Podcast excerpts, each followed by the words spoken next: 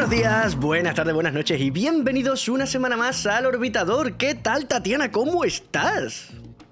Hola, hola. Mira, este capítulo inesperado, ¿eh? Yo creo que los oyentes no, se esperaban este capítulo ahí a, a, mitad de calendario. ¿Eh? Es que además ha sido un capítulo que para mí es muy especial porque es el primer capítulo de esta cuarta temporada en el que no volamos solos. Es verdad. Tenemos, tenemos compañía, tenemos compañía. Pero antes de presentar a la compañía, vamos a, vamos a recordar y vamos a hablar por qué, el porqué de este capítulo. ¿Tú te acuerdas que todos los años dedicamos un capítulo especial a la situación de, la mujer y la niña en la ciencia? Por supuesto, que menos. Que lo, em, lo emitimos cerquita del 11 de febrero, Día Internacional de la Mujer y la Niña en la Ciencia. Eh, te recuerdo que en la primera temporada rescatamos historias, ¿no? De algunas mujeres que han sido olvidadas. Efectivamente. En la segunda temporada estuvimos con Marta Macho, ¿te acuerdas? Hablando de, mujeres con ciencia, de todo un poco de la situación y demás. La temporada pasada estuvo muy guay, que estuvimos a tres doctorandas, una del Instituto de Astrofísica de Andalucía, otro del Instituto de Canarias y otro de, del INTA. Eh, tres chicas, tres señoras doctorandas eh, que nos contaron un poco su experiencia en cómo había sido su interés por la ciencia y luego lo que se habían ido encontrando por el camino. Y este año volvemos a tener una invitada para hablar de esto eh, y yo creo que va a ser un capítulo muy interesante. Te la presento. Preséntamela. Eh, hoy, hoy estamos con Pilar López Sancho. El currículum de Pilar es muy, muy, muy interesante. Yo voy a intentar dar algunas pinceladas para que entendáis el calibre de, la invitada que tenemos hoy aquí. Ella es doctora en física y es profesora de investigación en, teoría y simulación de materiales en el CSIC, en el Instituto de Ciencias de Materiales. Eh, estudia las propiedades no convencionales de materiales de baja dimensionalidad, que luego le preguntaremos a ver si nos puede explicar. ya, ya, ya, estamos, ya estamos con, cosas chulas. Sí, sí, sí. Pero eh, de lo que más vamos a hablar hoy es de, cómo ha ido pasando eh, por un montón de organismos que se encargan de eh, estudiar y estar atentos sobre la eh, situación de la mujer en ciencia. Por ejemplo, presidió la Comisión de Mujeres y Ciencia del CSIC de 2008 a 2020. ha sido vocal de la Comisión Delegada de Igualdad del CSIC de 2011 a 2022.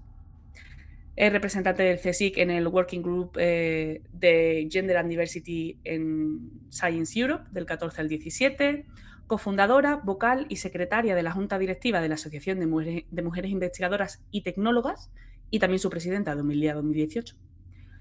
Eh, ha participado en varias conferencias a nivel europeo sobre mujer y ciencia, tiene más de 30 artículos publicados eh, sobre este tema, colabora en el CSIC, con el CSIC en el CSIC en la escuela, que ayuda a incentivar la vocación científica tanto en niñas como en niños, Pertenece al Consejo del Instituto Universitario de Estudios de la Mujer de la Universidad Autónoma de Madrid y en 2021 recibió el premio Emmy Noether eh, eh, Distinction for, for Women in Physics de la Sociedad Europea de Física.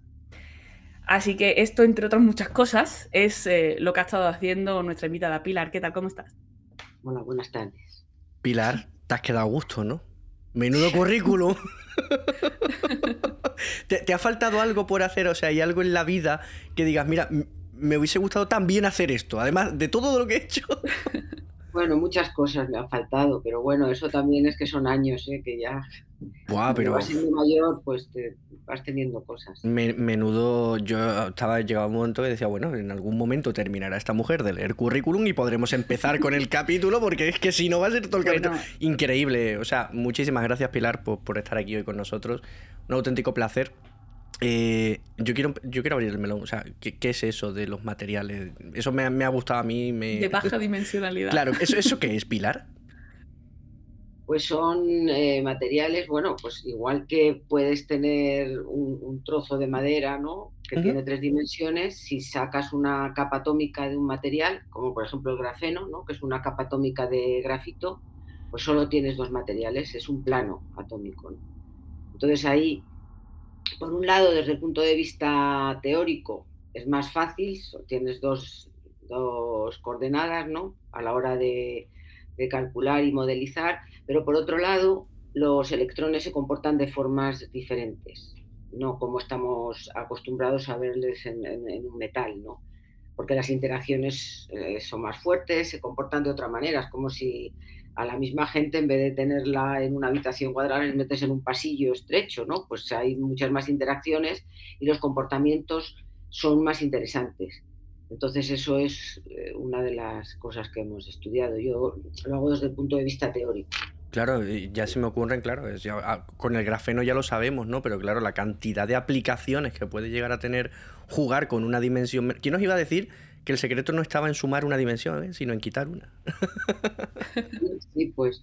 Bueno, luego eso da mucho juego porque, claro, puedes eh, hacer heteroestructuras con distintos materiales bidimensionales. Vas haciendo sándwich, como si dijésemos, eh, lo hacen en el laboratorio, crecen y entonces se pueden de alguna manera mm, diseñar propiedades, o sea, conociendo cómo se comportan en cada uno de ellos, probar para poder tener... Claro, casi como hacer un mecano, ¿no? Es decir, voy a coger la resistencia de este material, la ductibilidad de este otro, la flexibilidad de este otro, y creo uno nuevo para una cosa concreta. Hostia, pues eso es súper chulo.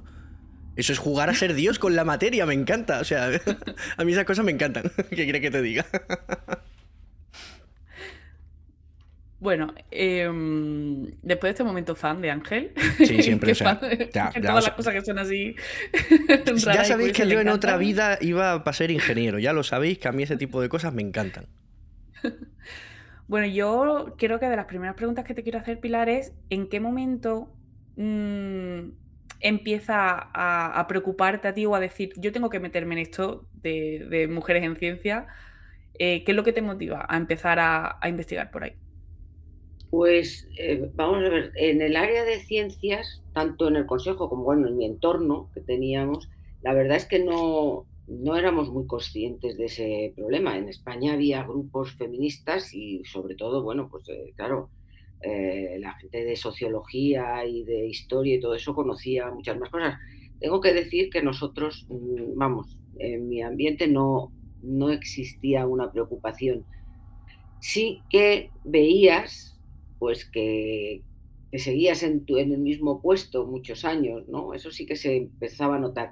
Pero en el año 1999, cifro, vamos, pongo esa fecha porque fue cuando el Instituto Tecnológico de Massachusetts hizo un estudio en su claustro científico y reconoció que existía una discriminación tanto en espacio como en salarios, como en estudiantes de las mujeres del claustro científico.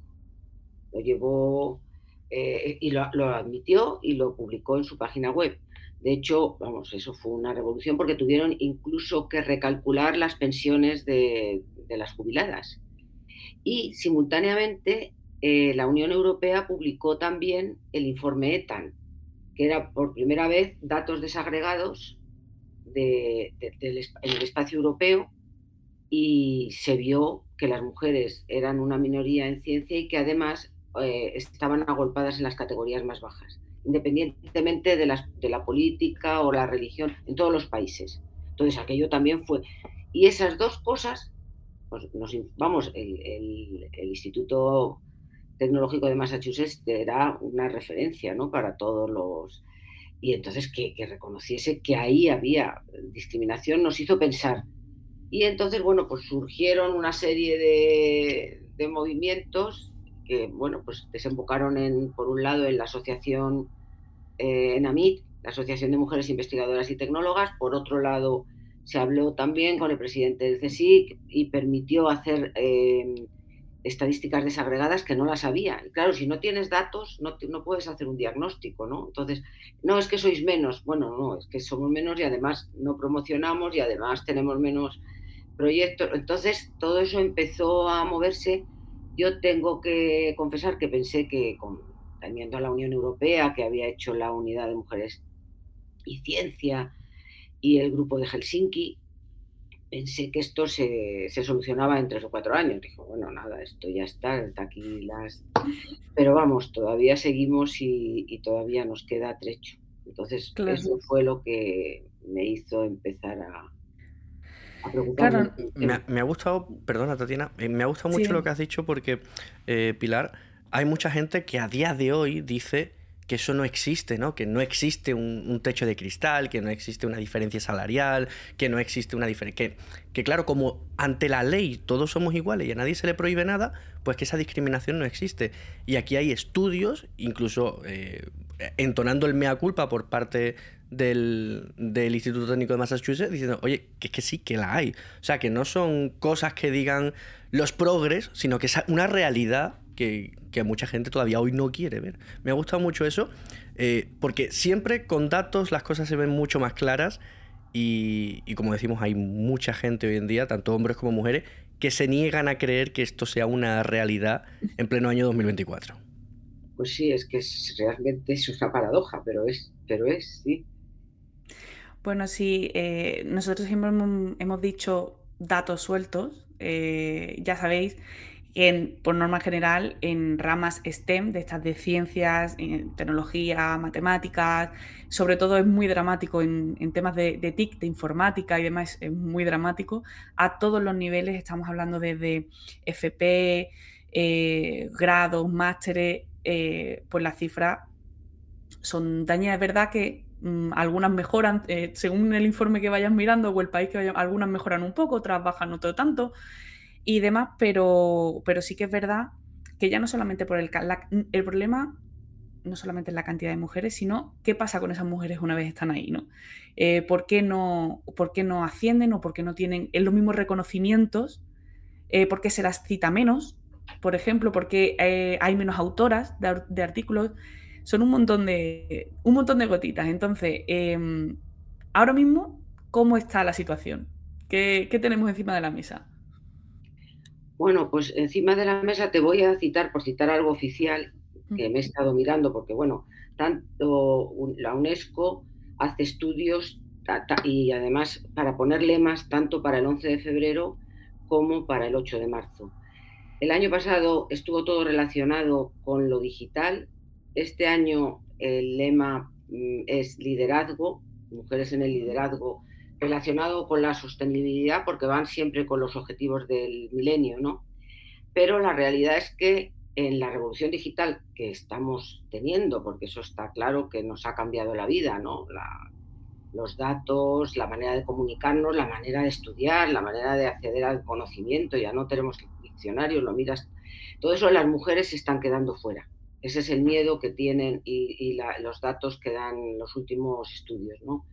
Porque, eh, bueno, pues eso, y eso es global, los datos globales son pues un setenta y tantos por ciento de mujeres en carreras relacionadas con la enseñanza, mm, lo mismo relacionadas con la salud y cuidados, y según vamos a, ciencias, todavía en, ciencias naturales, bueno, como está quizá relacionado la biología un poco con la medicina, todo eso sigue habiendo bastantes mujeres, pero ya una vez que vas a física, química, matemáticas y sobre todo lo que tú has dicho, las tecnologías de la información y la comunicación bajan muchísimo. Entonces, el problema no es solo las mujeres, o sea, es que también la revolución va a ser incompleta, porque los algoritmos que se están creando están sesgados desde el punto de vista del que los hace, porque eso es ahí, eh, está siempre ese sesgo que tenemos cultural de, de todo tipo, ¿no? Entonces, eh, todos estos organismos están intentando incentivar esas vocaciones para que las mujeres participen en la revolución, además de, poder disfrutarla, ¿no? Entonces, eso, es, eso influye también en la brecha salarial, porque son esos trabajos más cualificados. claro, tienen un salario mucho más, más alto y eh, la brecha salarial es en todos los países, ¿eh? en Europa también, y en Estados Unidos, todos los países. Y además se da la paradoja, y eso se llama la, paradoja de que esto yo lo he aprendido hace poco, de la igualdad de género, que cuando más desarrollado es el país, más diferencias hay entre las elecciones que hacen los hombres y las mujeres. Y entre esas elecciones, el número de mujeres que estudian estas carreras. Por ejemplo, hay unos datos de la UNESCO que me han sorprendido. Hay muchas más mujeres que estudian ingenierías y este tipo de carreras, por ejemplo, en Túnez, en Turquía, en Arabia Saudí, en esos países, que lo que se esperaría en Estados Unidos y en los países europeos desarrollados. O sea, que, hay un, que eso es una paradoja eh, que se está estudiando, porque claro, todos pensábamos que cuanto más se desarrollaba un país, más eh, igualdad de oportunidades hay, porque las hay en, Suecia, en Noruega. Sin embargo, no, no cambia eso de las vocaciones, ¿no? Que las, mujeres piensan que no es su campo se puede. A, ver, mm, esto, este tema son siempre. Todas las cosas sociales son muy complejas porque el ser humano lo es. Pero eh, sí que es verdad que a lo mejor puede ser que, cuando vives en una sociedad en principio más igualitaria, como que bajes un poco la guardia y no seas consciente de los propios secos que, no te das cuenta y que todos tenemos por vivir simplemente en, eh, en sociedad.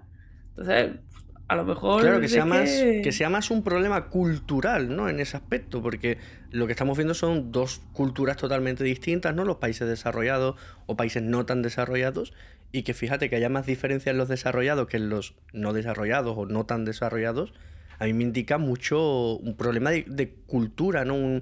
ese, ese afán que tiene la gente de un país menos desarrollado de querer salir adelante, de progresar, de estudiar más, que muchas veces cuando estamos en un país eh, más desarrollado, pues como dice Tatiana, nos relajamos, ¿no? Ante, ante la comodidad que vivimos, ese estado del bienestar, ¿no? Puede ser.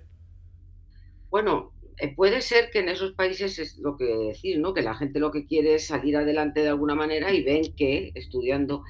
Eh, hay varios estudios, sobre todo relacionados también con los estereotipos que existen en el lenguaje y tal. Entonces, lo que sí que es cierto es que eh, las mujeres en los países desarrollados tienen más derechos, tienen más oportunidades, tienen, pero prefieren a lo mejor estudiar derecho o estudiar económicas que esas carreras eh, de tecnologías de la información y la comunicación. También es cierto que eh, los estereotipos estos de a las niñas no les, no les interesan los, los, ordenadores. A las niñas eso influye más de lo que nos creemos. O sea, nos creemos que como vivimos en un país con igualdad de oportunidades no nos influye el medio, pero bueno, los últimos datos que dicen que la primera carrera que quieren los niños en España es ser influencers, te da idea de que estamos realmente. No, no queráis, eh, niños. Creedme que no. No, Niños, no queréis ser influencer, hacedme caso. Se gana muy poco dinero. Nada. Hay, es que hay, hay estudios que dicen que a los seis años ya las niñas se autoperciben con, con estos rasgos ¿no? de, de, amabilidad, de obediencia, de bondad, de tal, y no se autoperciben inteligentes o no se autoperciben, que no, no quiere decir que no lo sea, es que ellas mismas no es, digamos, la característica que más resaltan de ellas, mientras que los niños sí. Entonces, claro, ya partiendo de esa base, eh, es que a lo mejor no se te ocurre meterte en matemáticas, ¿sabes? Si tú no piensas que eres lista. Claro, en ese estudio que, estás citando hay una diferencia entre los 5 y los 6 años. A los 5 sí que se consideran inteligentes, o consideran a, a, los semejantes a ellas inteligentes y a los 6 ya no. Entonces no se sabe bien, eh, porque eran niños de clase media, diferentes religiones, diferentes razas en escuelas públicas americanas. Entonces, yo he intentado ver si han seguido ese estudio o qué ha pasado, porque realmente. Pero luego hay otros, como te he comentado, en que lo que lo, cifran es en lo que eh, en el colegio se dice, que a partir de los no sé qué edad a las niñas no les interesan los ordenadores. Y es cierto que si te fijas no hay hackers niñas, no hay, o chicas, son normalmente chicos, o sea, ¿y por qué? Estoy seguro, vamos, en el, inicio de, los ordenadores había, había mujeres, ¿no? O sea, las programadoras eran mujeres. Claro, por eso, entonces no se entiende muy bien por qué en un momento dado empiezan a bajar el número de las mujeres que se matriculaban en, en estas carreras. Es, es una cosa, yo creo que es totalmente cultural, social y que más compleja de lo que nos creemos. El lenguaje influye mucho. Eh, mirando estas cosas vi un artículo del gobierno sueco había hecho un experimento eh, poniendo en los, papeles oficiales los artículos, en vez de ser o femeninos o, negativos, o masculinos, eran neutros. Y luego hacían, al cabo de un tiempo, unas encuestas y veían que había cambiado un poco la percepción sobre la importancia de los hombres en determinadas áreas. Es decir, que el lenguaje se autoalimenta, claro, con nuestras ideas y nuestro. Y, otra de la forma que miden esos estereotipos que te digo de, por qué en los países ricos hay menos vocaciones de las que, cabría esperar, puesto que hay más mujeres que estudian, más mujeres que trabajan, más mujeres. Es, es también los estereotipos que están incrustados en el lenguaje que utilizamos. No sé bien cómo lo miden, lingüistas y, han visto que son fuertes en los países ricos. Claro, eh, claro, es que al final la forma en la que nos comunicamos y cuando alguien te dice algo a ti, yo pienso que también tú te estás mirando en un espejo a través de lo que tú mismo piensas de ti, pero también de lo que otras personas piensan de ti. Entonces, tener esos estereotipos a lo mejor tan establecidos y tan asimilados dentro hasta el punto de que ni siquiera eres consciente de que los tienes, pues te lleva luego a una serie de tomas de decisiones que no estás libre en principio como, como cabría esperar. Que es muchas de las. Mm, esto lo hemos dicho muchas veces, Ángel, que te crees que, vas por la vida decidiendo libremente y lo que no sabes es que estás tremendamente condicionado. efectivamente, que estás completamente condicionado. De hecho, em, yo voy a abrir el melón, o sea, totalmente voy nuevamente. Y como a mí no me importa que a mí me digan de todo, pues yo lo digo. Y, y, así pues progresamos en esta, en esta conversación. Que estoy muy callado porque estoy muy interesado en lo que estáis diciendo. Yo jamás, jamás, jamás me habría imaginado y siempre, siempre, siempre, siempre habría negado que el lenguaje tiene algo que ver. Es decir, el, yo he sido muy crítico con el, con el lenguaje inclusivo que se, ha, que se ha tratado de promocionar aquí en España, incluso que se sigue tratando de promocionar, porque lo he visto raro, lo he visto que no encajan, no porque me afectase como hombre, no porque me sintiese menos, sino, no sé, las, los, ¿no? Son, he, aprendido lengua, he aprendido a leer y he aprendido a hablar y me suena raro. Y jamás habría dicho que el lenguaje tiene algo que ver, pero claro, analizándolo, como lo estás analizando, Pilar, y aportando esos datos de, no, es que usando determinados artículos, usando determinadas palabras, al final lo que dice también Tatiana, desde nuestra, desde nuestra formación, desde nuestro nacimiento, aprendiendo a hablar, aprendiendo a leer, estamos influenciados por todos los estímulos. Lo que vemos, lo que oímos, lo que hablamos, lo que tocamos, lo que olemos, lo que saboreamos. Claro, efectivamente puede venir un problema de ahí. Es decir, creo que a día de hoy hay un, hay un gran problema en, en, toda esa gente que no entiende el feminismo, en toda esa gente que no entiende todo esto que estamos hablando, que es que se creen que la figura de ese jefe que está ahí plantado en un despacho fumándose un puro diciéndole, tú no asciendes porque eres mujer, sigue siendo una realidad, cuando el problema es que ya no es tanto ese problema, ya no es un problema de límites legales, de límites de tus, de tus superiores, sino que pueden ser simplemente culturales, que haya menos mujeres en ciencia no porque no las dejen estudiar, sino porque no quieren estudiar ciencias porque culturalmente se les ha quitado las ganas de querer hacerlo o la curiosidad de querer hacerlo o incluso la capacidad de creer que pueden hacerlo, ¿no? Con lo cual es muy interesante lo que estáis comentando, porque yo, a mí me, me acabáis de romper el cerebro, os lo prometo. Tenía una idea y, ahora, oye, mm, espérate que, ahora quiero saber más al respecto.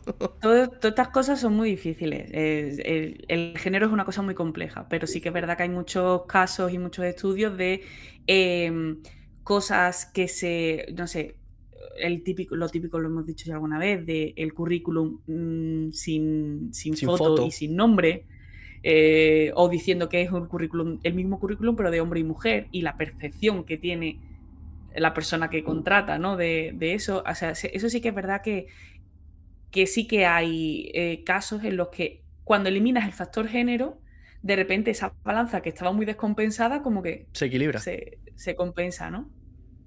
Sí, bueno, eso hay muchísimos estudios, ¿no? De, y de hecho, también han estudiado, y me parece que la Unión Europea hizo un vídeo, la, la, unidad de Mujer y Ciencia de la Comisión, en que a los jurados, antes de empezar a, evaluar, se les, se les explicaba en unas muy corto, se les explicaba que están sesgados.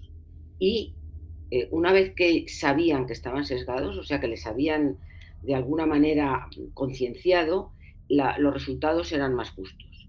Es decir, que sí que existe algo que no somos conscientes, es que eh, es totalmente inconsciente, porque ahora mismo eh, todo el mundo te dice que es feminista. Sin embargo... Bueno, pues, hay, gente, que no, ¿eh? Hay gente que todavía no sabe ni lo que significa el feminismo.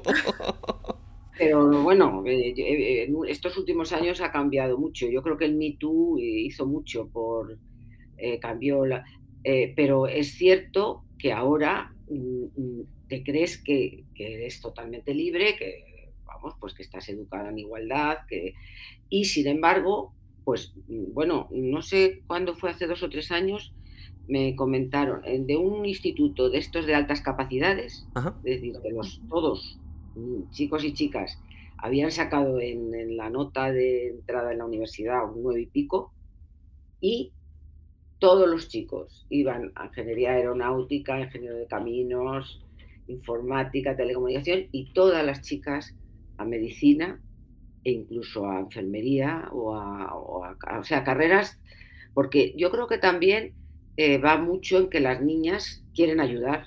Es, es una de las connotaciones así que tenemos, ¿no? Quizá por educación o, por... Entonces, mm, no ven claro cómo se ayuda en otras carreras que no sea la medicina, quizá. Pero vamos, por ejemplo, pues todas las técnicas que hay en un hospital pues están hechas en, física, ¿no? Desde los rayos X hasta el TAC, todo. Pero no, lo, no, no se explica bien, no, no lo tienen claro. Yo creo que por ahí también hay cosas. O sea, la educación es fundamental y la educación y además, fíjate que la mayoría, yo creo que en, la primaria hay muchísimas maestras, son muchísimas. Sí, hay muchísimas, sí. Yo mayoritariamente tuve profesoras. Claro, y sin embargo hay algo que no se transmite eh, bien, no sé, a las niñas, no sé qué, es lo que... Pero ahí tenemos que incidir, desde luego. Me, me encantaría, con lo que estáis comentando, con lo que estamos comentando, me encantaría lanzar un, un reto a, nuestros oyentes, que yo lo quiero hacer, que es, oye, ¿por qué he elegido lo que he elegido? O sea, mm, coger, ¿por qué he estudiado lo que he estudiado? O sea, ¿qué me llevó verdaderamente a estudiar? ¿Qué pensaba yo? ¿Mis padres trabajan de eso y he querido seguir sus pasos? Eh, esa de construcciones, sí, sí, hacer, construcciones complicadas. Hostia, porque, o sea, es que ya me siento en Matrix. Es decir, ¿He elegido lo que he elegido porque quería elegirlo o he elegido lo que he elegido porque de alguna forma se me ha condicionado inconscientemente a que lo elija? Pues, da miedo, o sea, eh, poniéndonos así psicológicamente y sociológicamente es, es muy complicado y es un debate hasta filosófico, ¿no? De hasta qué punto la sociedad es libre, ¿no? Todo este, o sea, todo esto que estamos hablando de, de evidenciar con datos esos sesgos, poner encima de la mesa la realidad, porque como bien has comentado Pilar, cuando, se te, cuando sabes que estás sesgado, eres más justo. Entonces alguien tiene que sacar a la luz todos esos sesgos y poner todos esos datos encima de la mesa. Y me imagino que a eso se dedicarán pues todas estas comisiones, consejos, eh, asociaciones en las que has participado en, muchas de ellas. Sí, bueno, yo creo que eh, ya desde 2013 también la, la Comisión Europea aprobó un proyecto en colaboración con la Universidad de Stanford que iba no solo hay, tiene que haber más mujeres en ciencia, sino también hay que considerar la dimensión de sexo y género en la investigación, que no se estaba haciendo. Se estaba investigando con un patrón, eso bueno, ya lo sabéis, ¿no? Que en los hospitales tenían el diagnóstico del, infarto era con los síntomas masculinos. Las mujeres no les duele el brazo y entonces pues llegaban y les dolía el estómago y les daban homeoprazol. Entonces, o sea, todas esas cosas han, ido cambiando. El considerar el, género también en, el urbanismo, en las comunicaciones, pues ahora los autobuses bajan la plataforma para que suban los carritos de niños y las sillas de ruedas. Antes eso era impensable, porque no se consideraba nada más que los hombres iban al trabajo.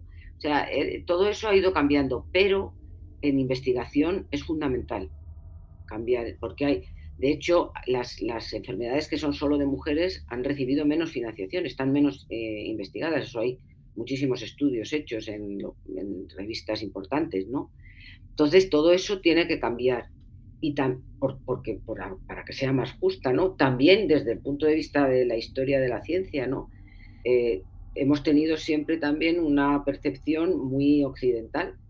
Hay, China ha tenido medicina, eh, en, Egipto había médicos y sin embargo nosotros estudiamos nuestra historia, nuestra, o sea, no, tampoco tenemos en cuenta las razas, no sé, hay muchísimos fallos que tenemos y que, como decías tú, es que estamos en pleno siglo XXI y todavía esos fallos están ahí. la ciencia tiene que mejorar, no es solo mejorar a las mujeres, que tiene que mejorar también el conocimiento que estamos produciendo, que tiene que ser más útil para la humanidad. Y yo creo que ahora existe el peligro de que esta revolución que estamos teniendo se quede coja si no entra suficiente talento femenino en, su gestación, digamos. Claro, recordemos, no sé, a lo mejor te acuerdas tú, Ángel, creo que como el año pasado estaban entrenando una inteligencia artificial y la soltaron en un, creo que en un chat donde la mayoría eran hombres blancos de mediana edad con una posición económica tal y claro, y esa inteligencia artificial terminó desarrollando una serie de, sí, bueno, de, rasgos. Ha, pasado, ha pasado varias cosas así. Otra, que, por ejemplo, eh, se volvió nazi. Es decir, porque el grupo de control que, tomaron, pues se lo tomó un poco a broma y, volvió a la inteligencia artificial completamente nazi. Pero sí, sí, o sea, eh, al final es eso. Si ahora nuestra tecnología tiene que ser útil eh, para todo el mundo, tiene que estar desarrollada con percepciones de todas, de todas formas, ¿no? Si, porque al final es lo que decía Pilar al comienzo de este capítulo. Los sesgos están ahí. Si, y lo que ha dicho con la medicina, totalmente cierto. Em, hay muchas más enfermedades que se diagnostican mediante los síntomas que se dan en los hombres que los que se dan en las mujeres. Y es que hay enfermedades que dan la cara de forma diferente en mujeres que en hombres, igual que hay enfermedades que dan la cara diferente en adultos y niños. Eh, los niños, en cambio, sí están muy estudiados, tanto si son niños como si son niñas, pero claro, en, cuanto a edad, no en cuanto a género. Y es verdad que hay enfermedades que son más susceptibles. Claro, piensas en una enfermedad de mujer, el cáncer de mama. Pero hay otras muchísimas enfermedades que, igual que un hombre, por ejemplo, puede tener cáncer de mama, es mucho más anecdótico, pero puede tenerlo. Em, hay muchas enfermedades que dan la cara de forma distinta y si un médico no estudia ambas formas, ¿no? O, varios, o varias formas de identificar ese problema, dependiendo si es un hombre o una mujer, porque no se ha hecho una investigación previa, pues realmente hay un problema grave. Este caso es como muy evidente, el caso de la medicina es muy evidente, pero eh, es que hay que aplicarlo a todo, a todo. Al final, el estereotipo provoca una cierta... Em, un cierto interés de niñas y niños en determinadas áreas, esos niñas y niños van a ser investigadores en esas áreas y esas áreas, la ciencia que produzca va a ser una ciencia segada por eh, el estereotipo que, llevan desde, desde pequeñito. Entonces, por eso es importante la igualdad, porque la ciencia que tú vas a producir en todos los ámbitos va a ser más completa, porque los hombres tendrán unos, unos sesgos y las mujeres tendremos otros, pero si lo juntas todo, pues a lo mejor consigamos, conseguimos un paquetito más bonito, ¿no? Más, más interesante y más... Básicamente, igual que eh, tienes un equipo multidisciplinar, ten un equipo multigénero, tío. O sea, vas a conseguir mejores resultados, es así de sencillo, ¿no? Bueno, cuanto más plural sea, multiétnico, multigénero, yo creo que cuantos más puntos de vista haya, como todos al fin y al cabo algunos sesgos tendremos, pues por lo menos de alguna manera eh, si, colaboramos, podemos hacer algo más neutro, yo creo, y que valga para más. Porque claro, o sea, hacer ciencia, la ciencia lo que tiene que, es mejorar la humanidad, ¿no? La vida de la gente y llegar donde más lejos posible sea. Entonces, yo creo que desde ese punto de vista, eh, eh, tengo que decir que todos los, los, documentos que ha sacado la Comisión Europea, la verdad es que han sido siempre con ese punto de vista. No era solo mejorar a las mujeres en la ciencia, era mejorar la ciencia a través de que sea más neutra, más global, más, o sea, yo creo que más objetiva, en una palabra, ¿no? Y eso sí que estamos, yo creo que se está luchando por ello. Y lo que pasa que yo, en mi ignorancia, pensaba que era, bueno, todos trabajando en esto, pues nada, enseguida. Y no, es algo, como tú dices, es muy complejo el género, porque es que nos hace también percibirnos a nosotros mismos dentro del estereotipo. Sin, querer saberlo, la idea que tenemos de nosotros mismos responde a unos estímulos exteriores que nos han ido eh, modelando de una manera. tienes que ser muy rompedor y muy transgresor y muy valiente para decir, oye, no, que yo esto no lo quiero, quiero. Sí, lo tienes que ver muy claro porque te sale, siempre romper los moldes siempre, siempre cuesta. Y además esto no es solamente una cuestión de cantidad, sino una cuestión de calidad. Aquí faltan, yo creo que los datos más dramáticos están en eh, los puestos de toma de decisiones de los organismos científicos. Yo creo que ahí es donde, está, donde se ve más claro que, faltan muchas mujeres en esos puestos, ¿no, Pilar? Sí, bueno, se está haciendo un esfuerzo ¿eh? y están entrando, yo, creo que mm, ha ido poco a poco eh, cambiando, ¿no? Las pero en las academias en 2017, en un estudio que sacó Nature, pues, eh, había un 12% de mujeres en las academias que son órganos de poder, digamos, porque son los que asesoran a los presidentes, los que están en todos los premios, los que más o menos deciden un plan de estudios. Entonces ahora me consta que hay academias que están cambiando los estatutos para que entren mujeres. El número, bueno, ahora saldrá el, los datos de, porque ya sabéis que la Comisión Europea cada tres años publica un informe con las cifras de cómo está. En el último, en el 2021, me parece que el, el porcentaje de catedráticas global en Europa era del 26%, no es mucho, pero empezamos con un 12, un 13. Poco poco. bueno, y, pero es que claro, en las universidades públicas europeas el 60% de los grados los sacan mujeres.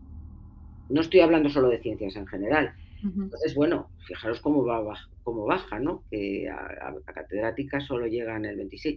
Y pone, me parece que en el informe de la UNESCO, que en, investigación hay un 33% a nivel global, en Europa es más alto, está en el 40% de mujeres, o sea que sí que hay números. El tema es lo que tú dices, si, si están tomando decisiones o no, o simplemente estamos investigando y haciendo lo que, eh, copiando un poco el, el, papel que nos enseñan los hombres, ¿no? Eso también Está la, gráfica esa de tijera, ¿no? Que, tú pones, em, pues en horizontal vas poniendo la etapa, eh, pues de estudiante de grado, de máster, eh, doctorado y luego diferentes mm, puestos cada vez más altos y se ve como los hombres van subiendo cada vez más y las mujeres llegan a un punto, creo que es a partir del doctorado más o menos, ¿no? Que ahí se cruzan un poco los dos y a partir del doctorado la, cantidad de mujeres en, en puestos cada vez más de más importancia en la carrera investigadora mm, como que disminuye. Y esto eh, pasa en la pública, pero es que en el ámbito privado, si hablas ya de empleabilidad eh, de mujeres y de cómo progresan esas mujeres dentro de la empresa privada, es, eh, es todavía más, más significativo la diferencia. Claro, es que con lo que habéis comentado, a mí todos estos datos me suenan muy lógicos. Es decir, si en carreras científicas entran menos mujeres, entran más hombres. Quiero suponer o quiero pensar o quiero vivir en mi mundo de fantasía en el que la persona que asciende es la que más se lo merece, la que mejores méritos tiene, la que tal, la que cual. Quiero pensar que es así. Si es así, claro, habiendo más hombres, estadísticamente o probabilísticamente es más fácil que ascienda un hombre que una mujer, ¿no? O pensáis que, porque has dicho una cosa muy curiosa, Pilar, me ha llamado la atención, cambiando los estatutos, no sé exactamente de qué, de qué institución le has dicho, marcando una cuota de género, por ejemplo, obligatoria en determinados puestos? O... No lo sé cómo lo han hecho. Sé que, que, están entrando mujeres en las academias. Ah, yo creo que un poco debido a estos datos ¿no? que han salido, porque claro, en países donde hay un 30% de catedráticas, que solo haya un 12% de mujeres académicas, porque ahí estamos hablando no solo de las academias de ciencias, estamos hablando de las de farmacia, de derecho, de todas, ¿no? Es decir, y la gráfica tijera es de una carrera académica, no solo científica. En científica, como muy bien dice Ángel, no se cruza, ni siquiera porque hay siempre menos mujeres que hombres. Van bajando según subes en, las, en la jerarquía académica, pero no se llega a cruzar. Pero en general, si metes medicina y derecho y todo, entonces sí se cruza. Hay más mujeres que terminan la carrera y ahora mismo en Europa mm, el 48%, casi el 49% de los doctorados los obtienen mujeres. Es decir, que ya ahí está, ha subido mucho también. Pero eh, no, lo que estás diciendo de que lógicamente si hay más hombres, pues tiene que haber más catedráticos, pues eso sí, pero mm, si hay más, tiene que haber más, pero la tasa de éxito es muy diferente entre hombres y mujeres. Y eso quiere decir que eh, pues que hay un sesgo, ¿no? no es solo en, el mundo académico, como decías, pues por ejemplo las orquestas también no lo sabéis, ¿no? Que cuando se puso la, pantalla entre el jurado y, los que los candidatos a solistas, pues empezaron a salir mujeres. tenemos un sesgo y eso tenemos que admitirlo. Y lo que pasa que en el mundo científico pues es muy difícil decirle a una persona que no es objetiva, claro. Claro. Yo, yo soy científico, yo soy tal, yo, bueno, ¿cómo me, dices a mí? Yo voy por mí. A mí me pasa un poco como a ti, Pilar, yo creo que, que digo, a ver, ¿Por qué hay menos mujeres? Por esto. Bueno, pues se cambia esto y ya está. Y en dos años está solucionado. Creo que me pasa un poco como a ti, ¿no? Que, que peco de ese optimismo de si esto es así, solo hay que ver por qué y se arregla y ya está, ¿no? Un poco esa mente analítica pragmática. pero es que es un tema tan complejo en el que hay tantas vertientes eh, y, por supuesto ya no nos metamos en politiqueo. Porque por supuesto el politiqueo también, dependiendo quién esté un año o un otro, pues estas cosas tienen más éxito o menos éxito. En fin, que nos queda trabajo por delante, nos queda mucho trabajo por delante y nunca está de más hacer este capítulo, lo vamos a seguir haciendo porque hay que seguir trabajando en esa igualdad en ciencias y en todos los aspectos, por supuesto que sí. Pero el detallito de este capítulo, el detallito de, oye, que puede que la ciencia esté sesgada, que puede que los resultados y los avances científicos que estemos haciendo no sean adecuados para toda la humanidad, creo que puede ser una llamada de atención junto a la de preguntarte, querido oyente, por qué has decidido lo que has decidido. Cuéntamelo en los comentarios, porque ahora hazlo, piénsalo, haz, un poquito de examen de conciencia y a ver si llegas a, algún, alguna consecuencia, ¿no? Algún bueno, resultado. Para, para, por si alguien todavía tiene más ganas de más, el, el 11 haremos en la gafa del del Javel una publicación en Instagram y pondré un montón de enlaces a, eh, a todos estos estudios, a estadísticas, a informes y todo eso, por si alguien quiere ver la gráfica o quiere ver exactamente cuáles son los datos o de dónde los sacamos, pues ahí habrá un montón de información al que puede tener acceso cualquiera. Y yo creo que con esto te vamos a dar las infinitas gracias, Pilar, por acompañarnos. Además, eh, ha sido eh, ponerse en contacto contigo y de, tirón, sí, claro, me apunto. Y grabamos cuándo, pasado mañana, vale, sí. ha sido todo súper fácil y eso siempre se agradece y, de verdad muchas gracias por estar aquí porque creo que todo lo que nos has contado es necesario decirlo y es necesario que la gente lo escuche. Yo, vamos, quiero, por ser optimista, creo que vamos en el buen camino, o sea que estamos ya más o menos, hay suficientes datos como para saber que esto hay que arreglarlo, ¿no? Entonces, bueno, pues os agradezco muchísimo porque creo que, vamos, los medios de comunicación, los comunicadores tenéis un papel importantísimo, ¿no? En esto, porque es difícil darse cuenta en la vida diaria eh, de, que esto está ahí. A mí me ha pasado, ya digo, yo a mí me ha, hoy me has abierto los ojos mucho, muchas cosas. Eh, porque pasa todos los años, ¿eh? Sí, porque es que es, que es tan difícil. Cada año damos un pasito más. Claro, todos sabemos que los demás están sesgados, pero es tan difícil darte cuenta de tus propios sesgos. Es tan difícil mirarse en un espejo, ¿verdad? Para lo bueno sí, pero para lo malo, uff, cuesta, cuesta. Pilar, de verdad, muchísimas gracias por, por estar hoy con nosotros. Eh, por supuesto, tienes asiento reservado en el orbitador siempre que quieras venir a contar algo. Por supuesto, tú nos llamas y automáticamente te vienes con nosotros en una misión cuando tú quieras. Vale, bueno, muchísimas gracias a vosotros por acordaros del tema, sobre todo, y, haber contado conmigo. Ha sido un placer estar con vosotros. Maravilloso. Pues, Tatiana, toca ir a por noticias, ¿no? Dale caña. Qué pedazo de capitulazo, por cierto. ¿eh? Si es que, te traigo lo creme de la creme. No, no, o sea, miedo me da el año que viene, o dentro de dos años, o dentro de cinco temporadas, cuánto tiempo vas a tardar en leer el currículum de nuestros invitados, Tatiana. cada, vez, cada vez más, es verdad. Va a llegar un momento en la séptima temporada del Orbitador que el capítulo dure dos horas, de los cuales mm, una hora cuarenta y cinco va a ser currículum. Hacemos, hacemos como en las noticias, damos un previo de 15 minutos donde leo el currículum y luego ya el capítulo. Ah, bueno. bueno, venga, que se me va el tiempo, voy por las noticias.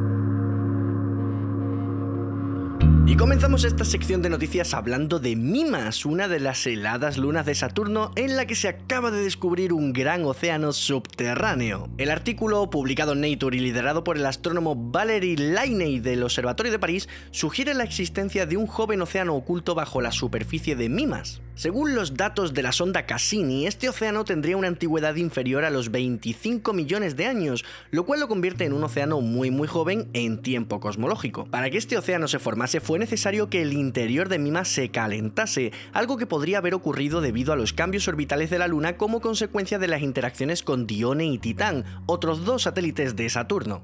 Este tipo de descubrimientos son esenciales para comprender la evolución de los mundos helados y nos ofrecen información sobre su posible actividad geológica y su potencial habitabilidad. Y hablando de habitabilidad, en 2020 la misión japonesa Hayabusa 2 trajo a la Tierra muestras del asteroide Ryugu y desde entonces se están analizando. Recientemente, una investigación publicada en Science Advance afirma haber encontrado posibles semillas para la vida en las muestras de Ryugu. Las muestras revelaron más de 20 aminoácidos y vitamina B3, lo que sugiere que este tipo de asteroides podrían haber actuado como fuentes de moléculas orgánicas complejas durante la formación de los planetas, aportando elementos clave para la vida tal y como la conocemos. Estos descubrimientos son más y más argumentos a favor de la teoría de la panspermia, la teoría que dice que los elementos necesarios para la vida pueden provenir de cometas y asteroides. Y para terminar, hablemos del cosmonauta Oleg Kononenko, y es que este señor acaba de batir el récord de más tiempo pasado en el espacio con un total